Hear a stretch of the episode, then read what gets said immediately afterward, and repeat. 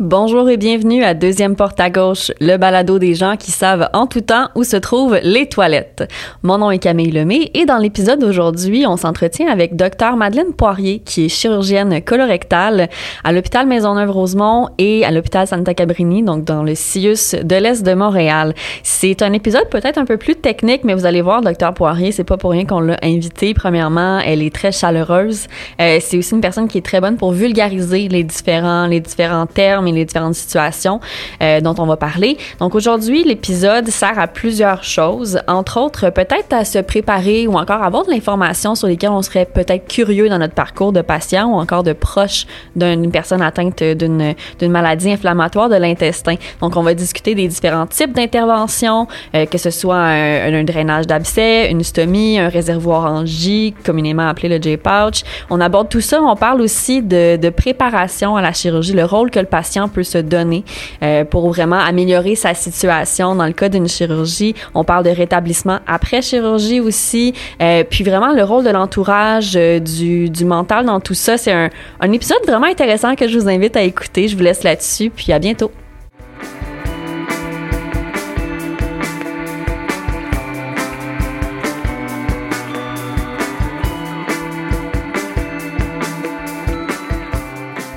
Docteur euh, Madeleine Poirier, bonjour. Bonjour. Merci d'être ici avec nous aujourd'hui. Ça fait plaisir.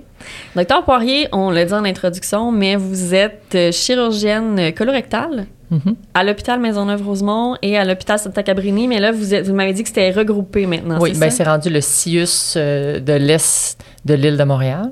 Alors, euh, c'est plus rendu deux hôpitaux distincts. là. C'est supposé être un, un groupe d'hôp- d'hôpital, en fait. Ouais.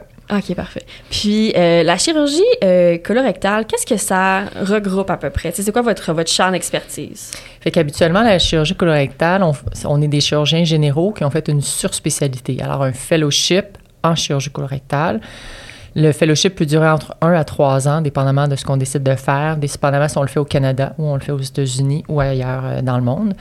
Et la surspécialité inclut surtout euh, l'expertise dans le traitement des cancers colorectaux en premier lieu, alors cancer du rectum et de l'anus spécifiquement, mais aussi tout ce qui est euh, chirurgie anorectale, alors la spécialité au niveau de l'anus, du rectum, des hémorroïdes, toutes ces petites choses-là, et finalement aussi l'expertise dans les maladies inflammatoires de l'in- de l'intestin au niveau chirurgical. OK, donc des patients avec des maladies inflammatoires, vous en avez vu pas mal dans votre carrière. Oui, parce que c'est une des surspécialités. Alors, la plupart du temps, euh, on va se faire référer les patients par les gastroentérologues parce que c'est comme si les- on, on travaille vraiment en équipe. Les gastroentérologues, ce sont les spécialistes au niveau du traitement médical de la maladie de Crohn, de la colite ulcéreuse. Et les chirurgiens colorectaux vont être les spécialistes au niveau des traitements chirurgicaux pour ces deux maladies. C'est ça, parce qu'on parle de. Moi, c'est un- euh, une petite subtilité que j'aime beaucoup dans le vocabulaire médical. là. On parle de traitements chirurgicaux. Donc, tu sais, souvent, on voit la chirurgie comme euh, quelque chose qu'il faut subir. D'ailleurs, dans le vocabulaire, on va dire j'ai subi une chirurgie, mais vraiment, ça, ça a une, une utilité, la chirurgie. Elle sert toujours comme option de traitement à un certain moment dans le parcours du patient. Oui, euh, ça dépend. Je- Oui, hab- habituellement, oui, c'est une bonne question. C- En fait, c'est que ça peut être une aide, ça peut être complémentaire, puis ça peut être une fin en soi aussi. Mm. Fait que ça va vraiment dépendre euh, où on est rendu, surtout pour la maladie inflammatoire de l'intestin. Par exemple, on peut faire partie du traitement pour euh, drainer des abcès, par exemple, Ouais. sans avoir de fin en soi sur le traitement de la maladie. Ça veut dire que c'est, il peut y avoir une complication pendant euh, un certain moment dans la vie de ce patient-là qui développe un abcès parce que sa maladie de Crohn est, mal contrôlée au niveau médical, par exemple, ou parce que c'est un nouveau diagnostic. Alors là, nous, on va faire euh, un aspect technique pour aider le patient dans un moment aigu, mais qui doit aussi, par la suite, euh, complémenter son traitement médical et souvent, ils n'ont pas besoin de nous pour longtemps. Ça, ça dépend, là. Ça, c'est un exemple très court versus un patient qu'on suit longtemps pour une, euh, une colite ulcéreuse, par exemple. où On Mm. fait une chirurgie beaucoup plus définitive et qu'on va les suivre à long terme. OK. Puis tantôt, par exemple, là, on parlait d'un abcès. Moi, je me souviens, j'en ai fait plusieurs, là, vous le Mhm. savez. Euh, la première fois que j'ai fait un abcès, on dirait que je savais pas exactement c'était quoi. Qu'est-ce qui, qu'est-ce qui définit ou décrit un abcès? Ben, la définition d'un abcès, c'est facile, en fait. C'est euh, des bactéries avec des euh, globules blancs. C'est ça qui, fait un abcès. Il faut avoir la combinaison des deux pour pouvoir avoir un abcès qui est une collection de pus, en fait. Mais le pus est vraiment, euh, a besoin de deux éléments. Des bactéries en même temps que des globules blancs. Fait des fois, on peut avoir juste des bactéries sans globules blancs. Un bon exemple de ça, c'est quelqu'un qui est immunosupprimé, mhm. qui n'a aucun globule blanc. Comme les patients euh, à Maisonneuve, on a une expertise en hémato-oncologie où il va y avoir beaucoup de greffes pour les moelle osseuses et tout ça. on va, des fois, on va se faire demander pour un patient qui a de la fièvre, qui a probablement un abcès, mais qui ne peut pas développer d'abcès parce qu'il y a la bactérie, mais il n'y a pas les globules blancs. Alors, c'est ça que ça prend. Maintenant, qu'est-ce qui va faire qu'un patient avec une maladie de Crohn va développer un abcès? Euh, c'est surtout les gens les maladies de Crohn qui vont développer l'abcès, moins les patients avec les colites ulcéreuses. Malgré que toute personne dans la région anorectale peut développer un abcès. Fait que chez la population en général, habituellement, c'est une infection des glandes euh, cryptoglandulaires dans le canal anal. J'explique souvent ça aux patients. Je fais, moi, je fais des dessins. J'explique aux patients. Je suis quelqu'un de visuel, puis ça, les, ça, ça leur... Euh, je pense que comme ça, j'atteins les deux, et les visuels et les auditifs. Alors, il va y avoir un blocage des glandes cryptoglandulaires qui va faire une collection de bactéries et avec les globules blancs, ça va devenir un abcès qui va sortir à la peau proche de l'anus. Pour la maladie de Crohn, habituellement, c'est la maladie en tant que telle. Ça veut dire qu'il y a de l'inflammation dans le canal anal ou dans le rectum qui va causer l'abcès. Alors, un patient qui a une colite ulcéreuse peut avoir un abcès cryptoglandulaire ordinaire. Des fois, c'est difficile de, distinguer entre les deux. Par contre, c'est pour ça que les maladies de Crohn vont avoir des abcès un petit peu plus compliqués. Hmm. C'est souvent pas juste un, endroit qui est impliqué, mais c'est la maladie sous-jacente. Fait qu'on va drainer l'abcès, on va faire quelques techniques pour aider le patient à plus avoir mal, puis à avoir une résolution de l'infection. Et ensuite, on va pouvoir maximiser le traitement médical. Puis souvent, ces abcès-là, donc, sont causés par autre chose. Euh, on parle souvent de fistules quand ça arrive. Mm-hmm. C'est quoi une fistule? Fait que euh, dans 40 des cas, quand on a une infection cryptoglandulaire, c'est qu'il va y avoir une communication qui va demeurer entre le crypte, la glande et la peau à l'extérieur. Fait la définition d'une fistule, c'est une communication entre deux épithélias. Fait deux parties épithélialisées, ça c'est un terme médical vraiment. Fait que l'intérieur de l'anus va avoir une certaine muqueuse qui est un épithélium et la peau à l'extérieur va être un deuxième épithélium. Fait qu'il y a une communication qui s'établit entre ces deux épithéliums-là. Ça, c'est la définition d'une fistule.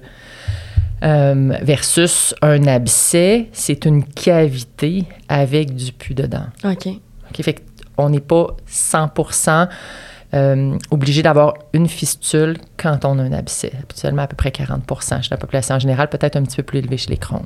OK. Parce que oui, dans le fond, comme on l'a dit tantôt, l'abcès, c'est un mélange de globules blancs et de bactéries. Exactement. Oui, puis c'est pour ça peut-être que je me souviens m'être déjà pointée à l'urgence, puis j'avais beaucoup d'abcès périanaux. Mm-hmm. Puis le premier réflexe de l'infirmier, c'était un, me donner une civière parce que c'est très douloureux. D'être assis sur, euh, sur ses fesses, c'est pas vraiment confortable. Et deux, c'est de me dire, bon, qu'est-ce qui t'a, qu'est-ce qui t'a causé ça, toi? Parce que je pense qu'ils envoient pour toutes sortes de raisons, comme vous l'avez mm. mentionné. Puis des fois, je pense que c'est aussi une question de les gens qui se rasaient oui. près de la région, ça peut créer ce genre de problème. Ça peut être une infection pileuse. Alors, si on se rase et qu'on développe, euh, ça peut être un trauma. Fait qu'on s'est euh, accroché, on s'est gratté, on a tombé et on développe soit euh, un bleu qui s'infecte. Aussi simple que ça, ah peut causer un abcès. On peut avoir une infection poil incarné. Ça veut dire qu'on se rase, soit qu'on se blesse et puis que parce qu'en fait, la peau, ça protège. Fait Aussitôt que la peau est ouverte, ben c'est une entrée potentielle pour les bactéries. Évidemment, dans la région périanale, il y a beaucoup de bactéries. Alors, si euh, on a une, porte d'entrée, que ce soit, comme je vous dis, par un traumatisme, que ce soit du grattage, que ce soit parce qu'on se rase, puis oups, le poil, il pousse croche ou qu'on s'est traumatisé avec le rasoir, on peut avoir un abcès dans cette région-là, par exemple. Euh, une fissure anale. Une fissure anale qui, du, on a une constipation, on déchire un petit peu l'intérieur du canal anal, on développe un abcès sous-jacent parce qu'il y a une déchirure dans la muqueuse. Fait que tout ce qui peut causer une porte d'entrée de la protection naturelle de la peau là, il y a la, peau périnéale, il y a l'intérieur du canal anal, et c'est là qu'on peut développer un abcès, en fait. OK. Puis ça, ça se traite au départ, je pense, par antibiotiques. Si ça fonctionne pas, là, on va en chirurgie? Euh, ça dépend toujours. Un abcès en tant que tel, le, meilleur traitement, c'est de drainer. Ça veut dire d'ouvrir l'abcès. Mais euh, quand c'est très superficiel ou s'il y a une cellulite associée, ça veut dire une réaction inflammatoire, euh, des fois, c'est surtout la réaction du corps qui veut se protéger. Puis des fois, en voulant se protéger, il empire le corps. C'est un peu drôle. Alors, on peut vouloir donner des antibiotiques en premier lieu, mais le traitement standard habituel, c'est un drainage.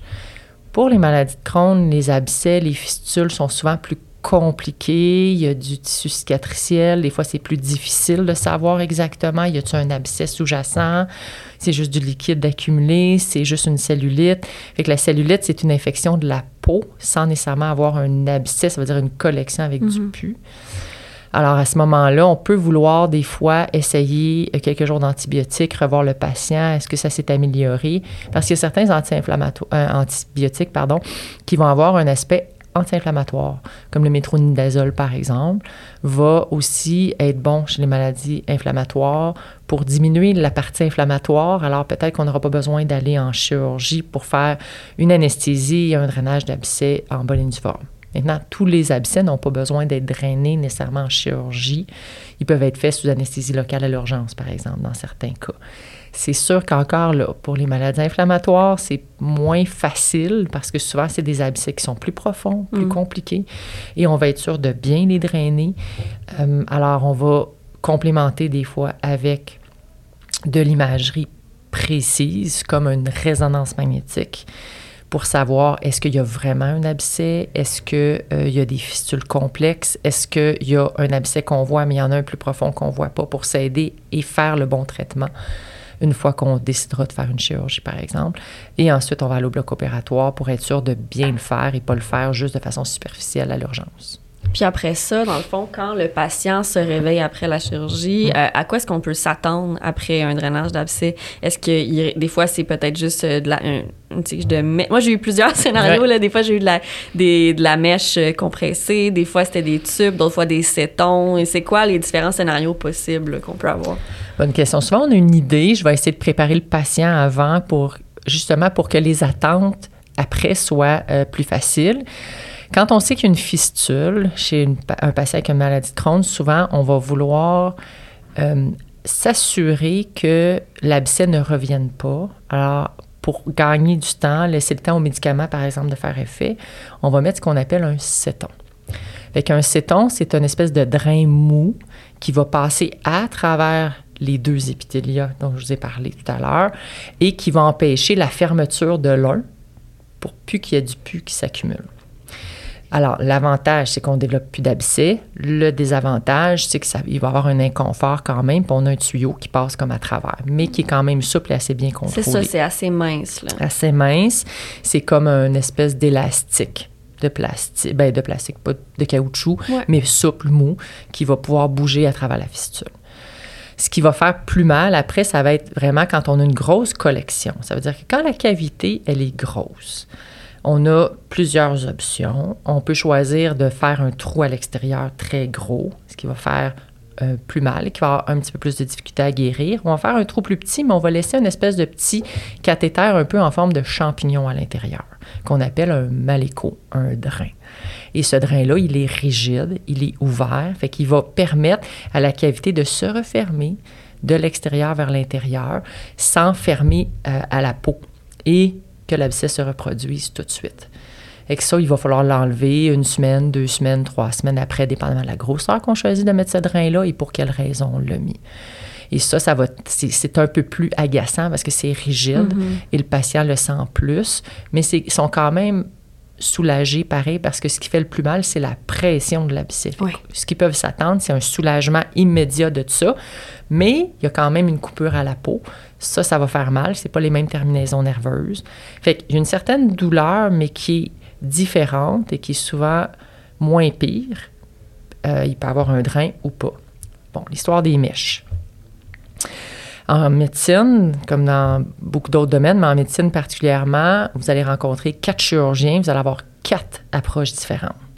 Souvent, c'est parce qu'on n'a pas nécessairement clairement dans la littérature euh, la réponse parfaite. Il, fait y a une certaine expérience, expertise. Il y a ce qu'on s'est fait montrer dans notre entraînement qui peut être dans différents endroits dans le monde, comme je vous ai dit. Alors, Euh, les mentalités, les cultures, les croyances sont différentes quand on n'a pas euh, toutes les données probantes, par exemple, pour savoir qu'est-ce qu'on fait. Les mèches, c'en est un exemple. Mhm.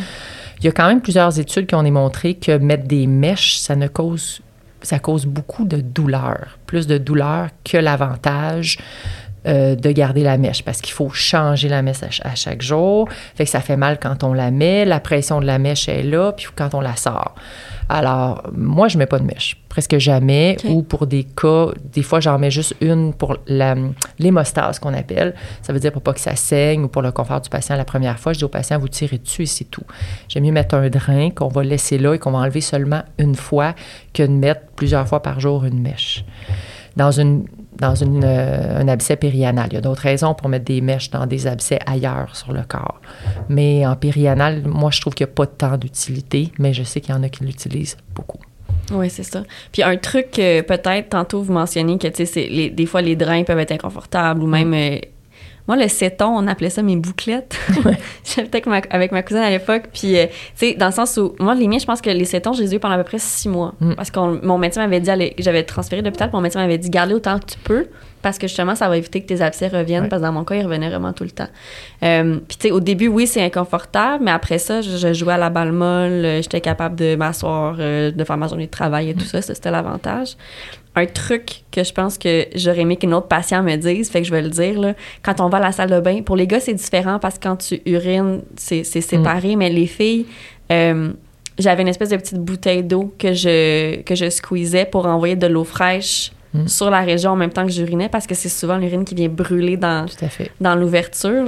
Ça, c'est un petit truc. S'il y en a qui écoutent, je pense que même après les accouchements, il y en a qui font ça. Oui, mais c'est un bon point. On n'y pense pas des fois, là, nous autres, de vous le dire, mais c'est vrai parce que il y a une plaie ouverte qui est là mm-hmm. tout le temps. C'est ça le but du céton, c'est de laisser la plaie ouverte. Fait clairement, dépendamment de la proximité, si c'est vraiment vers l'avant chez la femme, il peut clairement avoir de l'urine qui va tomber là puis qui pourrait brûler. Fait que je vais, je m'en souvenir. Ah, c'est des faut, faut se donner les petits trucs parce que souvent on n'y pense pas, là, mais mm-hmm. ça, c'est toujours bien. Euh, puis sinon, on a parlé donc euh, de tout ce qui est abcès. Vous faites d'autres types de chirurgie aussi pour, euh, pour les patients qui sont atteints de maladies inflammatoires? Oui, euh, on fait ça, beaucoup de chirurgie. On, je dirais que quand même, avec le traitement médical qui s'est amélioré, on en fait moins que quand j'ai commencé, presque il y a 20 ans, à pratiquer.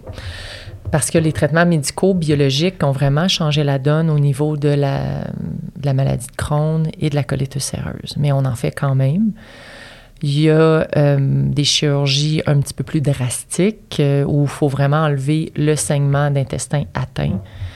Et ce qu'il faut distinguer, c'est ça, c'est que la maladie de Crohn et la colite ulcéreuse, c'est sur un spectre. Mm-hmm.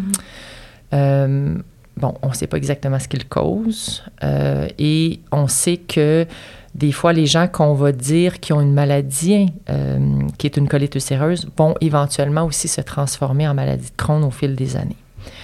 Mais c'est important, quand on sait à la base la distinction entre les deux, des fois c'est assez clair.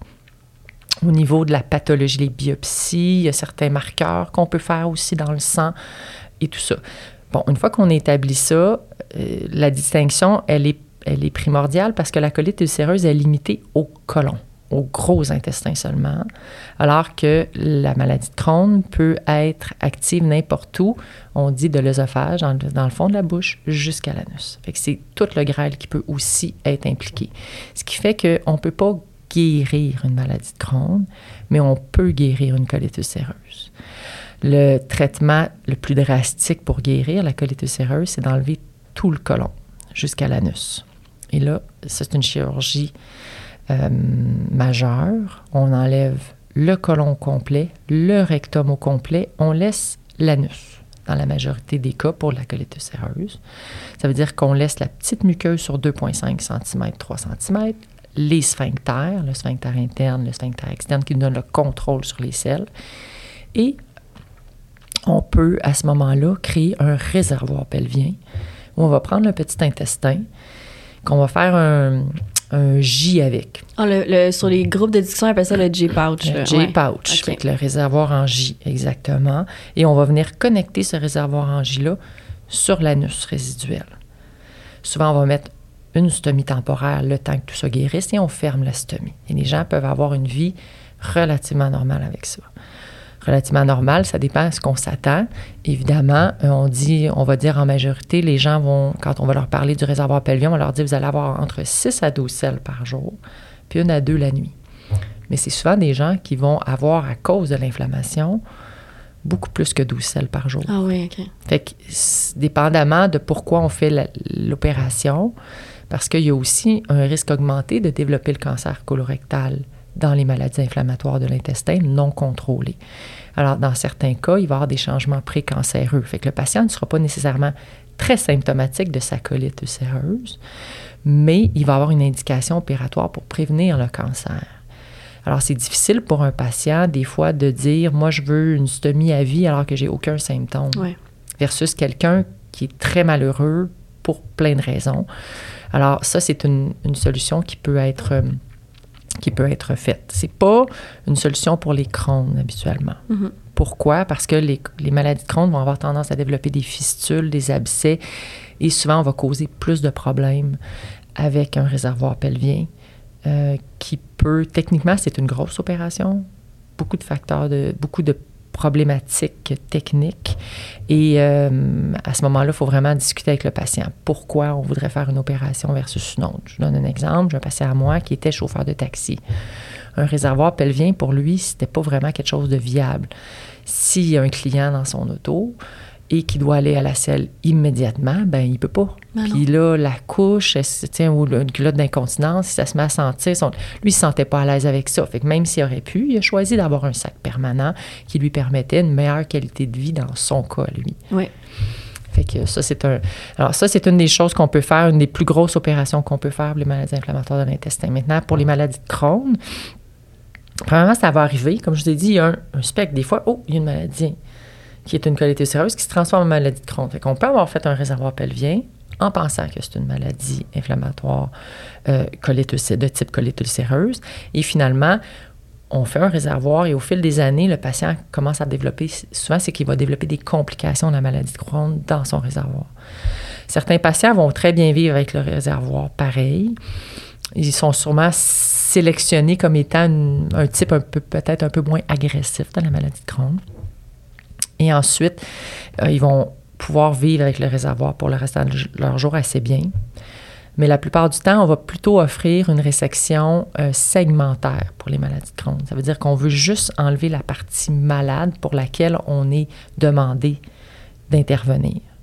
Ce qui veut dire que la maladie de Crohn, le plus souvent, elle va, être, elle va toucher la dernière partie du petit intestin, qui est l'ilion terminal.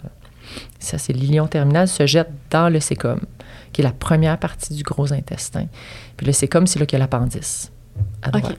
le petit vestige là, embryologique, l'appendice, c'est le sécum. c'est la partie souvent la plus souvent impliquée dans la maladie de Crohn.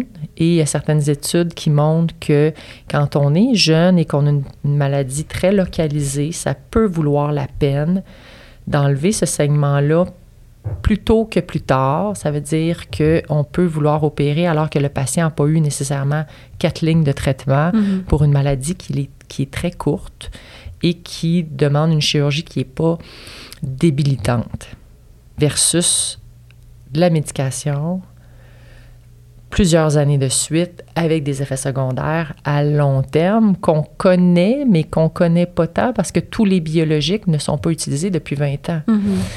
Puis, euh, c'est une des discussions des fois qu'on peut avoir avec le patient, mais certaines, études qui peuvent démontrer. Alors, on peut vouloir enlever seulement cette section-là, refaire une couture, puis que le patient vive plusieurs années sans aucun symptôme, avec des médicaments pour prévenir les rechutes, mais dans une quantité beaucoup moindre, avec une dose beaucoup moins forte. Je pense que ce qu'on m'avait expliqué, puis corrigez-moi si, j'ai mal compris, c'est que souvent, en, en allant faire ça, en allant retirer la portion la plus malade, ce qu'on m'avait dit souvent, c'est que l'inflammation entraîne l'inflammation. Donc, en enlevant la partie la plus malade, on évite, on réduit la possibilité d'inflammer le reste ou on réduit un peu l'esprit d'alerte pour le reste du corps. Oui, c'est ça. On dirait que euh, l'inflammation amène l'inflammation, comme vous dites, c'est vraiment ça. Pourquoi le corps réagit comme ça, on n'est pas trop sûr. Il y a même certaines techniques chirurgicales qui vont dans ce sens-là. Il y a des nouvelles. Ben, c'est pas une nouvelle anastomose, mais c'est une anastomose qui a pris de l'ampleur. Ça veut dire, une anastomose, c'est de la façon qu'on coud les intestins ensemble pour rétablir la, continuité, la continuité. Et souvent mes patients, je suis comme un plombier fancy, en fait. Je coupe, des tuyaux, puis je raboute des tuyaux. Là, les gens comprennent, trouvent ça drôle. Tu sais, ça détend l'atmosphère un peu, mais c'est vrai, c'est ça qu'on fait, en fait. C'est un job de tuyauterie. L'intestin, c'est des tuyaux. Euh, alors, la technique pour recoudre dans la maladie de Crohn a évolué et on parle de technique où on essaie justement de minimiser le traumatisme au niveau du mésentère. Le mésentère, c'est le gras qui entoure l'intestin, dans lequel les vaisseaux sanguins se rendent à l'intestin, et qui semble avoir probablement euh, un rôle à jouer justement dans ce processus inflammatoire-là, la maladie de Crohn. Alors, il y a certaines techniques qu'on appelle le CONOS, où on va recoudre l'intestin de façon différente, qui semblent avoir diminué le risque que la maladie de Crohn revienne dans la couture dans laquelle on fait. Directement grâce à cette couture-là, il pourrait y avoir une modification. Oui, c'est pas juste la couture, mais c'est la technique qu'on fait exactement. Alors, euh, il y a des données là, qui ont commencé à sortir dans les dernières années là-dessus. Fait que clairement, on comprend pas tout du processus inflammatoire. Mais euh, il y a de la recherche qui est faite là-dessus et euh, c'est intéressant de voir les données qui vont sortir. Mais à première vue, il y a une étude qui était très intéressante là-dessus qui nous fait faire cette anastomose-là un petit peu plus fréquemment maintenant en pensant qu'on aide le patient à long terme pour diminuer la chance que la maladie de Crohn revienne dans un court laps de temps. Parce que si on ne donne pas de médicaments et qu'on fait une chirurgie chez la maladie de mm. Crohn, ce que les études nous ont montré, c'est qu'il y a à un an, un an après avoir enlevé le morceau malade, refait la couture, 50 des gens avaient une récidive microscopique dans, la, dans une des, des parties là, de la couture. Ça veut dire que on le voyait peut-être pas à l'œil nu, mais quand on prenait une biopsie, quand on allait refaire une coloscopie jusqu'où on avait fait la couture, on se rendait compte que la maladie était déjà revenue. De là, tout le travail fait au niveau médical pour donner une dose de médicaments pour prévenir. Ce qu'on essaie de faire, c'est qu'on essaie de changer l'histoire naturelle de la maladie de Crohn. On essaie de, diminuer la chance qu'elle revienne. On comprend beaucoup plus ça qu'on le faisait dans le temps. D'où l'importance justement de votre collaboration avec les gastroentérologues parce que vous allez vraiment main dans la main trouver mm. la bonne chirurgie puis après ça le bon traitement pour maintenir cette euh, soit, soit la stabilité ou encore la rémission carrément chez, chez les patients de puis quand on parle de rémission, souvent c'est la question que, tu sais, moi présentement, je suis dans une phase de rémission. Mm. Et quand je dis ça, les gens me disent, OK, donc c'est fini. Je dis, non, non, mais tu sais, ça peut revenir dans un an, ça peut revenir dans 25 ans. On le sait pas. 25, euh, je serais vraiment très heureuse. surtout avec mon historique. Mais euh, c'est ces espèces d'effets-là ou de stades de rémission-là qu'on essaie d'aller chercher pour les patients en jumelant la chirurgie puis le, le traitement. Oui, parce que euh, c'est ça, que, ce que les gens mélangent quand vous leur parlez, c'est qu'ils confondent rémission et guérison. C'est ça. Une rémission, c'est que la maladie est à l'état latente, on n'a pas de symptômes. Une guérison, c'est qu'on est guéri complètement. pour le cancer colorectal, par exemple, quelque chose que je connais, on dit qu'après cinq ans, s'il n'y a pas eu de récidive, on est guéri de ce cancer-là. Fait qu'on passe de rémission à guérison après cinq ans.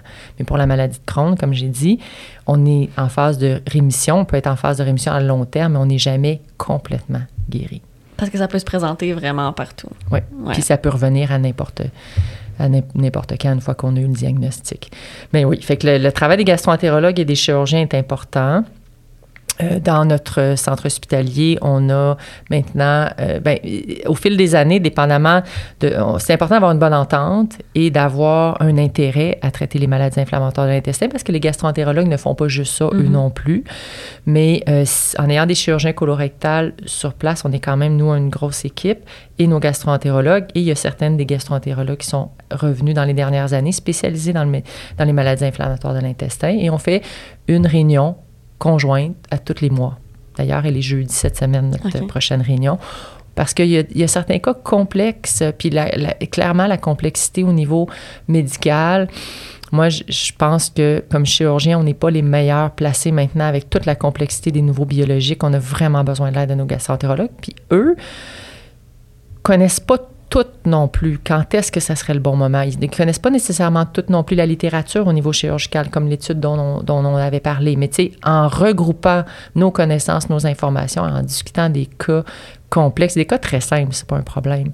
Mais euh, à savoir, je vous donnais l'exemple, par exemple, est-ce qu'une fistule est nécessairement secondaire à une maladie inflammatoire? J'ai eu un cas comme ça avec une des gastroentérologues, elle me l'envoie, elle était tout énervée parce que là, il y avait eu une petite fistule, tout ça. Mais c'est un monsieur qui a une colite ulcéreuse, qui est super, super stable. Probablement, c'est juste une infection cryptoglandulaire qui est arrivée chez un patient avec une, une colite ulcéreuse. Mais c'est en s'en parlant, pendant en discutant, qu'on est arrivé à un consensus et qu'on a pris une décision d'équipe. Fait ça aide beaucoup. Et euh, tout ça, c'est pour le bénéfice du patient, en fait.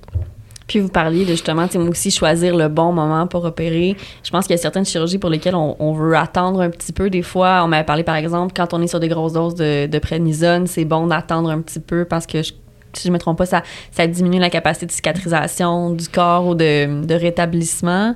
Est-ce qu'il y a d'autres facteurs qui font que parfois on va vouloir attendre un petit peu avant une chirurgie? Ah, absolument. Et c'est un bon point. Premièrement, les biologiques étaient vraiment considérés comme étant euh, prohibitifs souvent pour opérer. Il y a de plus en plus d'études qui démontrent que probablement c'est pas le cas. Alors, avant, on arrêtait pendant une longue période avant d'opérer, puis le patient tombait plus malade, puis on ne s'aidait pas nécessairement. Alors, ça, de moins, c'est de moins en moins vrai. On essaie de coordonner le temps de l'opération avec euh, la fin de la dose de la médication plutôt que de l'arrêter des mois durant avant l'opération.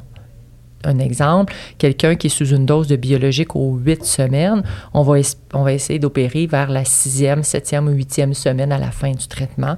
Comme ça, il y a peut-être moins de risques parce que c'est tous des, des, médicaments qui diminuent le système immunitaire. Mm-hmm. Quand on fait une opération, le système immunitaire est notre ami pour la réparation, la guérison. Les stéroïdes, par contre, avec la prednisone, les cortisones, euh, à haute dose ont été démontrés comme augmentant les risques euh, au niveau opératoire. Fait que les risques que ça va augmenter euh, au niveau des infections de plaies, par exemple, ou des complications, je dis plombier fancy, on fait la couture, il faut que la couture, ça a besoin de globules blancs pour bien guérir, ça a besoin d'un processus inflammatoire. Et si les tuyaux ne guérissent pas, on peut se retrouver avec une fuite, des selles dans le ventre, une réopération et ça peut compliquer beaucoup de choses, un sac et tout. Euh, quand je dis sac, je veux dire stomie. Alors, clairement, les stéroïdes à haute dose sont mauvais pour la guérison. Alors, on va des fois moduler la chirurgie qu'on va faire. On va la faire en plusieurs étapes pour maximiser les chances de guérison du patient. clairement, ça se l'est. L'autre facteur important, c'est euh, la nutrition. En fait, des fois, quand les gens sont très malades pour leur maladie de Crohn, ils vont avoir perdu du poids, ils vont avoir diminué ce qu'ils mangent parce qu'ils sont bloqués partiellement, mhm. tout ça. Alors, l'état nutritionnel du patient a un impact majeur sur la guérison aussi en chirurgie et ça va être une des raisons des fois pourquoi on va vouloir retarder la chirurgie. Si on peut, des fois, on, va... Euh, conseiller le patient avec des, des, nutritionnistes et tout ça pour essayer de voir si on est capable en externe, ça veut dire à la maison, de maximiser, de refaire prendre le poids du patient. Mais dans les cas extrêmes, des fois, on hospitalise les patients pour leur mettre un cathéter spécial où on va les nourrir par les veines pour remonter leur système nutritionnel pour qu'ils soient en mesure de guérir et de, diminuer les chances de faire les complications majeures de fuite, d'infection qui va vraiment euh, des fois euh, avoir un impact à moyen ou à long terme sur le résultat chirurgical. Ah, c'est intéressant parce que euh, il y avait aussi une ligne de pensée euh, dont j'ai entendu parler à l'hôpital général qui était de préparer les patients ou en fait leur donner un rôle actif avant leur chirurgie. Mm. Puis l'alimentation, la nutrition, c'est un des axes sur lesquels on a l'impression d'avoir un peu de contrôle. Ça aide, par exemple, après des... Je me souviens, j'avais un drainage d'abcès à un moment donné, il y a plusieurs années. Puis j'avais un voyage deux semaines après, fallait que je m'en aille, fallait que j'aille au Japon. Mais tu j'avais encore euh, des mèches. Donc, c'était pas avec vous. J'avais encore des mèches à les faire changer au CLSC. Puis j'avais demandé à l'infirmière, mais là, est-ce que je peux quitter? Parce que tu sais, c'est dans trois jours, puis il me reste encore la mèche et tout. Puis elle m'avait dit, ben écoute, est-ce qu'on te dit que les protéines, ça aide à cicatriser plus vite? Est-ce que tu t'hydrates? Est-ce que tu dors bien? Puis on dirait que juste de m'être fait dire, j'ai trois choses à faire dormir, m'hydrater, manger, manger autant que je peux, équilibrer, avoir mes protéines et tout, sachant que ça allait avoir, je sais même pas si c'est vrai, mais ça va fonctionner pour moi, mais sachant que ça allait avoir un impact sur ma mm. propre guérison, ça me donnait un peu le, pas le contrôle de ma situation, mais un certain contrôle sur ma guérison au moins ou ma préparation même pour une chirurgie. Oui, absolument. Ben, c'est sûr que euh, le patient, c'est le partenaire hein, mm-hmm. dans, dans, tout le processus chirurgical. Et on a vraiment changé, je pense, au fil des années, euh, comparativement avant, où le médecin décidait tout, puis informait le patient un petit peu sur le bord. C'est complètement différent maintenant. Dès le début, c'est coacher le patient, puis de lui expliquer, puis on les fait venir à notre clinique préopératoire et ils ont un rôle à jouer important. Premièrement, quand on les voit, c'est de leur dire, il faut que vous soyez en forme pour votre opération. Pensez pas à perdre du poids, pensez pas à, à prendre moins soin de vous. Au contraire, mieux en forme vous allez être, la chirurgie, je dis souvent aux patients, c'est comme courir un marathon. c'est un gros stress pour le corps. Fait que si on est en forme, on est capable de beaucoup mieux le gérer que quand on est vraiment faible. Maintenant, il y a la situation inflammatoire qui va nous faire opérer un patient pour une maladie de Crohn ou une colite ulcéreuse active et que peu importe ce qu'ils vont faire, ce, processus inflammatoire-là va déjà les rendre vulnérables. Alors, c'est d'autant plus important qu'au niveau euh, de leurs protéines et de leur nutrition, ils maximisent ça. Fait qu'on a ce qu'on appelle de plus en plus des programmes de prehab, mm on appelle ça un peu comme ça, ou on appelle ça aussi, il y a la, nous on appelait ça le pur pour une récupération rapide, où on va vraiment enseigner euh, aux patients qu'est-ce qu'il faut qu'ils fassent pour s'aider? Alors, la nutrition est vraiment importante protéines. On va leur dire quoi prendre, des, des euh, boissons protéinées, par exemple. Ils ne sont pas capables de prendre d'autres choses. On va leur dire de marcher. On va leur dire de diminuer au maximum la quantité de cigarettes, par exemple, s'ils fument. Parce que même s'ils diminuent ne serait-ce que quelques jours avant l'opération, ça va aider au niveau du risque anesthésique et chirurgical. Fait que le patient a besoin de savoir, si on ne donne pas cette mhm. information-là, il ne peut pas savoir qu'est-ce que lui a le contrôle de faire pour s'aider dans sa guérison. Puis les, les gens qui ont la maladie inflammatoire de l'intestin sont très proactifs là-dedans. Ils veulent avoir un contrôle sur leur maladie, sur leur vie, sur leur guérison. Ils veulent être partenaires là-dedans. Fait que c'est des, souvent des gens qui sont très motivés à ça. Et puis, euh, moi, je me gêne pas des fois pour leur donner des antibiotiques s'ils partent en voyage. si jamais tu es mal pris, ben ça peut te sauver.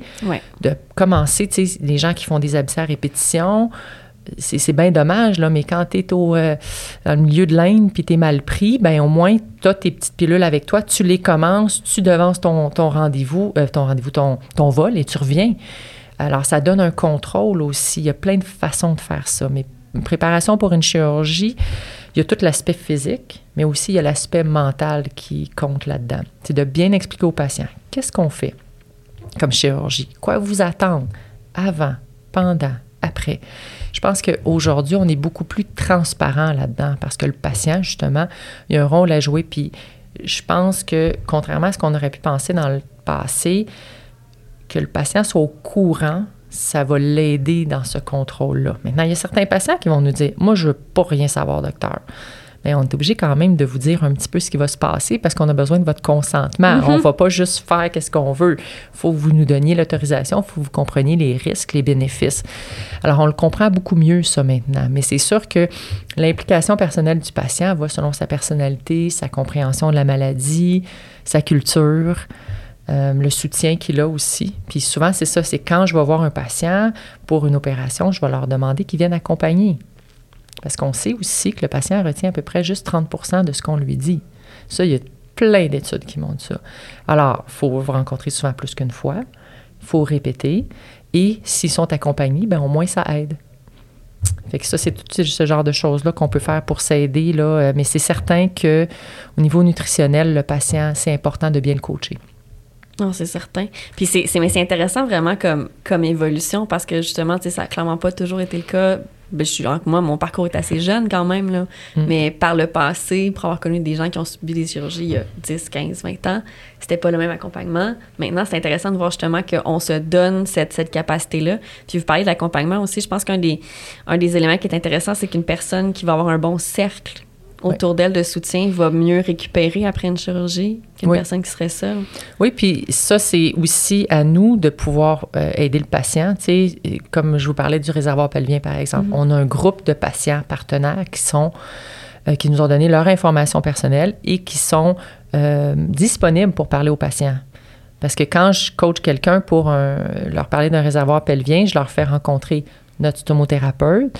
Les stomothérapeutes, c'est des spécialistes dans euh, tout ce qui est stomie, mais aussi dans tout ce qui est coaching du réservoir pelvien. Et c'est eux qui ont toute notre banque de données de patients qui peuvent fournir de l'information aux patients. Ça, on, il y a beaucoup de croyances par rapport aux stomies chez les patients. Il y a beaucoup d'inquiétudes, il y a mhm. beaucoup de questions. Alors souvent, quand je vais parler de, de la possibilité d'un sac chez le patient, je vais aller chercher ma stomothérapeute qui souvent va à sa clinique en même temps que moi, juste pour lui présenter le personnage. Parce que je pense qu'ils s'attendent à avoir, je sais pas, ils s'imaginent plein de choses. Parce que quand tu montres un visage accueillant, regardez, je vous présente une de nos deux stomothérapeutes, vous allez pouvoir appeler, prendre rendez-vous, c'est une séance d'information d'une heure, venez accompagner.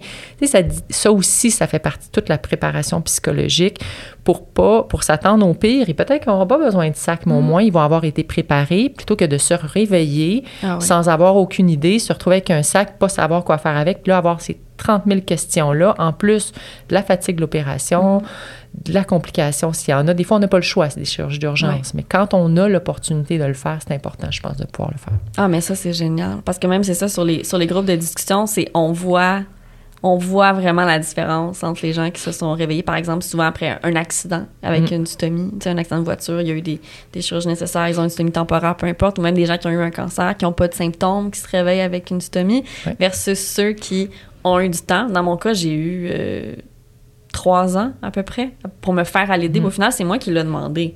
Mon médecin m'en parlait tranquillement. Quand tu es prête, rendu là, quand t'es prête, au début, je voulais rien savoir. Puis je suis pas la seule dans cet état d'esprit-là, qui au final, juste, même juste se, renseigner, rencontrer la, la stomothérapeute, euh, moi, ça a été un un, un, coup de foudre professionnel, si on peut dire, dans le sens où ces gens-là sont habitués, peuvent dédramatiser, pas d'une façon euh, paternaliste ou rien, vraiment juste, ils viennent, ils viennent expliquer la situation, adapter aussi euh, voir un peu où est-ce qu'on installe la stomie idéalement pour fonctionner avec le type de vêtements ou le mode de vie, tu sais, l'approche aussi, juste... Euh, moi, ce que j'avais beaucoup aimé de ma rencontre, c'était que son approche, c'était qu'est-ce que tu as hâte de pouvoir refaire une fois que tu mm. vas avoir ta chirurgie? Parce que c'est un peu ça aussi dans les, chirurgies, justement, comme type de traitement, c'est de, de, voir un peu comment on peut accompagner le, le patient. Mais c'est bon que vous ayez ça, même l'espèce le, de, pas de groupe de soutien, mais de ben, c'est une, banque de, c'est une banque de, de, de, personnes qui. Puis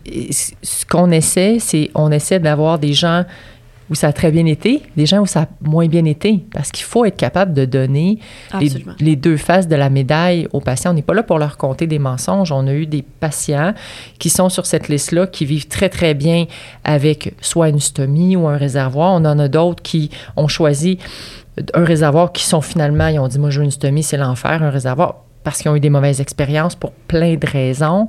Alors, c'est de pouvoir discuter librement. Puis, tu sais, nous, oui, on connaît beaucoup de choses, mais euh, on ne l'a pas nécessairement vécu mm-hmm. et on oublie probablement de dire certaines petites choses du quotidien qu'on pense pas ben que le patient, lui, oubliera pas. Moi, c'est sûr que si je m'étais fait dire ça, ça m'aurait aidé à comprendre, à accepter, comme vous l'avez dit vous-même tout à l'heure. Alors, je pense que cette combinaison-là entre le professionnel qui va pouvoir parler des risques chirurgicaux, mais de, du côté professionnel et quelqu'un plus avec une approche beaucoup plus personnelle, ben là, tu es gagnant, c'est sûr. Et tu as la stomothérapeute qui est à travers tout ça. Fait qu'on est vraiment un groupe. Il y, a, des groupes pour les stomiser, il y a des, euh, il y a des revues. J'ai écrit là-dedans euh, euh, plusieurs fois, ils nous ont approchés. Et il y a plein de choses qui sont disponibles. Il faut juste le savoir. Il faut être capable de fournir l'information aux patients. Si on a l'opportunité de le faire parce qu'on a du temps, c'est sûr que quand c'est en urgence, ben, il faut coacher le patient après. Il faut lui dire qu'il y a des ressources. Faut pas le, euh, ça peut être un petit peu plus dur, mais des fois, on n'a pas le choix. Mais ces ressources-là sont là quand même. c'est important, je pense, de, c'est la prise en charge au complet euh, du patient. C'est ça qui est satisfaisant, c'est que le patient, je crois, malgré tout, euh, va avoir un, un un cheminement positif malgré la difficulté que c'est, euh, surtout dans les maladies de Crohn. Mais tu sais, souvent ce que je dis aux patients, parce que c'est ça, des fois, les patients doivent tomber très, très malades avant d'accepter d'être mm-hmm. opérés. Puis euh, j'ai une patiente qui avait, pour laquelle sa maladie progressait là, euh, vraiment depuis déjà plusieurs années, qui refusait toujours toute opération et qui a fait une méningite aux soins intensifs dans le coma avant de finalement accepter. Puis elle l'a jamais regretté par la suite, mais elle, son cheminement, il avait été comme ça, elle avait besoin de toutes ces étapes-là pour y arriver, mais on l'a jamais laissé tomber. Et puis on, on peut juste aider les gens quand ils sont prêts à être aidés. L'autre affaire aussi dans les maladies inflammatoires, souvent, c'est que les patients, je pense qu'au fil du temps, perdre la notion de c'est quoi ne pas être malade. Mhm. Quand on a une inflammation sous-jacente depuis des mois, des années, puis c'est ça que je leur dis, je les dis, vous avez l'impression que vous êtes bien, mais vous vous battez contre une inflammation continuelle depuis des années. Et souvent, quand on les opère, je vais leur- ils vont vraiment tomber assez bas. Ça va leur prendre plusieurs mois, des fois un an ou deux. Ils vont dire, mon Dieu, je me rendais pas compte comment j'étais toujours malade, toujours fatiguée. Même si on leur dit, nous, c'est eux qui vont le vivre, puis après, ils vont se rendre compte, ah, si j'avais su, je l'aurais fait avant. Oui, absolument. Mais il faut prendre le temps, puis il faut que le patient ait son cheminement personnel. On peut pas, c'est pas à nous à dire, on peut dire, nous, vous êtes rendu là, je pense que vous avez besoin d'une opération. Mais après ça, si- s'il n'y a pas d'urgence en tant que telle, c'est au patient aussi à décider. Parce que des fois, les, la perception, il y a le- toute l'image corporelle aussi, des fois, qui est, Ouais. qui est impliquée là-dedans. Alors, euh, c'est, compliqué, là, c'est pas simple. Non, c'est pas simple. Mais il y a toujours des façons de s'en sortir. Euh, on trouve des. Ne serait-ce qu'il y a des groupes, justement, où c'est plus. Moi, je suis une femme, il y a des groupes où c'est plus des femmes. Puis euh, on se donne des trucs. On trouve le meilleur bikini taille haute, on se l'envoie, laisse faire les One Piece, euh, achète ça, ça va être génial. Des sous-vêtements. J'avais écrit, moi, une, quand il y avait été question au tout début euh, d'une stomie en 2016-17, là, on m'en avait parlé pour la première fois, tâter le terrain doucement. Puis j'avais écrit à une fille que je connaissais qui en avait eu une vers 16-17 ans. Sais, elle me disait, ah ben écoute, euh, moi c'est comme ça que je fonctionne, même dans l'intimité, quel genre de, de sous-vêtements tu portes, comment ça fonctionne avec un conjoint, une conjointe. Tu sais, c'est des petits Mm. trucs comme ça qu'on on n'ose pas parler, mais c'est vrai que c'est ça peut bouger beaucoup de choses, mais en même temps, ouais, faut le faire quand on est prêt. Je pense que c'est là aussi que l'acceptation, quand on peut le faire, là, Ouais. c'est là que l'acceptation est plus facile aussi parce que on, est, on a cheminé par plein de choses. Je pense que la, la phrase clé dans mes dernières années avant la chirurgie, tu sais, comme mon chum me disait, ça va? Puis je dis, oui, c'est juste, c'est, oui, c'est juste que j'ai mal. Mais Mm. c'est comme si j'ai mal, c'était mon, C'est votre normal. c'était mon normal. C'est ça. Avoir, avoir mes deux sacs magiques à longueur de journée sur moi parce que la douleur était là ou travailler dans mon bain parce que c'est ça, ça me calmait. Mm. Mais c'est que ça va, c'est juste que j'ai mal. Mais c'est ça, c'est pas ça. On oublie que c'est pas ça la normalité. Puis on Mm. croit pas, on dirait qu'on peut, on peut surmonter ça, mais ça se peut. Oui, oui, ça se peut. Puis les, les, les patients sont résilients, puis ils ont plein d'idées. Tu sais, j'en suis plein de patients là, qui ont des, des stomies, puis des fois, ils m'arrivent Ah, je dis vous avez eu ça. Tu sais, je leur demande l'info, il faut le donner à notre stomothérapeute pour qu'on puisse le transmettre à d'autres patients. Il y a des gens qui sont vraiment créatifs, puis il y a des gens qui, tu sais, ça, ils cherchent un peu partout parce que, veux, veux pas, avec l'information, maintenant, l'Internet, il y a plein de choses partout à travers le monde. Fait que c'est intéressant, des fois, ce qu'ils sont capables de trouver. Puis des, dans mon domaine, euh, où, où mon centre hospitalier est, on n'a pas une population nécessairement très nantie, on a une pu- population vulnérable, pas toujours beaucoup de sous. Fait qu'il faut trouver des fois des solutions qui sont euh, pérennes, pas trop chères. C'est intéressant de... Puis tu sais, je pense que quand tu dis ça au patient, le patient, il est full valorisé Ah aussi, là. Alors, c'est positif, mais tu sais, c'est- c'est c'est vraiment... C'est véritable, là. Quand je leur dis ça, ils le voient de toute façon. Mhm. C'est vraiment intéressant de voir comment euh, ça les valorise, puis ça peut... Je dis, vous allez pouvoir aider quelqu'un, c'est intéressant. J'avais jamais vu ça, c'est une bonne idée, tu sais. Ah, absolument. Fait que hum, ça peut être beaucoup, ça peut être très positif en fait. Oui, puis ça peut être des petites choses, tu sais, les Mm. sous-vêtements, avoir les bonnes bobettes. Mhm. Euh, je suis assez courte sur pattes. Moi, le sac, s'il n'est pas dans un, dans un sous-vêtement particulier, ça fait des petites plaies sur mes, sur mes cuisses euh, à cause des fois de- d'accrochage ou du frottement. Puis, euh, une fille dans mon équipe de Balmol qui fait des bobettes sur mesure. 100% coton, donc approuvé par les gynécos. Quand j'ai entendu ça, j'ai dit pardon, je vais t'en commander parce que même les sous-vêtements adaptés Mm. sont très chers. c'est ça. Mais justement, quand on trouve un modèle chez H&M ou chez Simons qui sont pas chers, qui sont très taille haute, on s'envoie ça sur les groupes de discussion. Là. Mesdames, paquet 6-5, euh, achetez-en. c'est c'est niaiseux, mais c'est des petits, Mhm. euh, des petits détails comme ça qui font des différences. Là. Oui, absolument. Puis le patient, il, il est intéressé à participer à, ça et je pense que c'est de, recueillir l'information puis d'être capable justement. C'est vrai qu'avec les groupes de discussion, Facebook, tout ça, ça l'a permis beaucoup de faire ça. Fait que les patients, ils, disent Ah oui, j'ai partagé ça. Tu sais, comme surtout avec la pandémie, ça l'a explosé, tous ces petits, ces petits groupes de discussion-là. Fait que ça l'a beaucoup aidé. Alors, euh, ça, c'est super intéressant que les patients participent à ça. Mm. J'aimerais, j'aimerais conclure peut-être, parce que là, je vais leur avancer, euh, sur la question que j'aurais peut-être voulu vous poser au début. Qu'est-ce qui a fait parce que c'est une drôle de spécialisation quand mm-hmm. même, le colorectal. Qu'est-ce qui fait que vous avez choisi ça? En fait, c'est une super spécialité. Euh, premièrement, tu décides si tu t'en vas en chirurgie ou en médecine, souvent assez rapidement dans ton parcours, selon ta personnalité. C'est deux, deux euh, branches vraiment différentes. La chirurgie colorectale, ce qui est intéressant, c'est que, un, euh, on traite et des hommes et des femmes, on traite et des jeunes et des vieux, parce qu'en gynéco, on traite surtout des femmes. Mm. En uro, on traite surtout des hommes. Euh, mais c'est ça qui ça c'est super intéressant. Ce qui est intéressant aussi, c'est que j'aime beaucoup l'onco. J'aime beaucoup les, les, patients avec les cancers. Alors on suit des patients à long terme quand on a des patients avec les cancers. Fait que ça c'est intéressant. Si on aime ça, faire le suivi, euh, puis être vraiment le chef d'orchestre de tout ça. Et euh, souvent, la complexité, les, c'est ça, les traitements les plus difficiles, ça va être les codes onco complexes ou les maladies inflammatoires qui vont vraiment apporter un challenge au niveau chirurgical, processus décisionnel. Fait que c'est assez varié, mais d'un autre côté, on a aussi deux petits endroits où on peut peut-être se relaxer un petit peu plus, où on fait les. Fait qu'on fait des coloscopies qui sont des journées pour nous comme chirurgiens sont souvent assez relax, plus faciles, moins exigeantes. Et l'anorectale, qui est tout ce qui est maladie euh, bénigne de l'anus, les hémorroïdes, les fissures, les fistules, ce genre de choses-là, qui est vraiment méconnu en chirurgie générale et qui, souvent, on va voir un patient qui va avoir vu plein de monde ou qui va avoir eu des problèmes depuis longtemps, plusieurs années, et avec euh, peu de visites et des traitements vraiment ciblés, on va faire une grosse différence dans la qualité de vie de ce patient-là. Fait que ce patient-là, il nous voit, ben, you're better than God. T'sais. Pourtant, c'est un problème relativement simple, qui n'est pas un cancer, qui n'est pas une maladie inflammatoire, mais qui va avoir un impact majeur sur la qualité de vie du patient. Fait que c'est vraiment valorisant.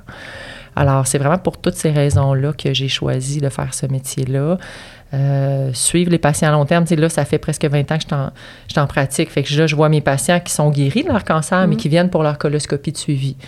Là, ils rentrent dans le bureau, je suis avec eux, ils m'embrassent. Comment ça va, docteur Poirier? Comment vont vos enfants? Mm. Puis vous, votre mari, blablabla. Tiens, bon, jase. Puis, il y a quelque chose qui s'établit qui, qui, c'est vraiment le fun, tu sais. Fait que c'est sûr que des fois, ça peut causer euh, des difficultés quand on a des mauvaises nouvelles à apprendre, mais ça fait partie du métier. Mais c'est vraiment tout ce spectre-là qui fait que j'aime beaucoup ça, ce, ce métier-là. Bien, écoutez, je suis vraiment, vraiment contente qu'on ait pu se parler aujourd'hui. Merci beaucoup d'être venu. J'espère qu'on a renseigné des gens euh, sur euh, peut-être des chirurgies qu'ils ont eues, qu'ils vont avoir éventuellement ou pas, mais au moins quand on sera rendu à ce type de décision ou d'étape-là, on va savoir un peu plus à quoi s'attendre. Puis je suis contente d'avoir eu cette discussion-là avec vous aujourd'hui. Ça me fait plaisir.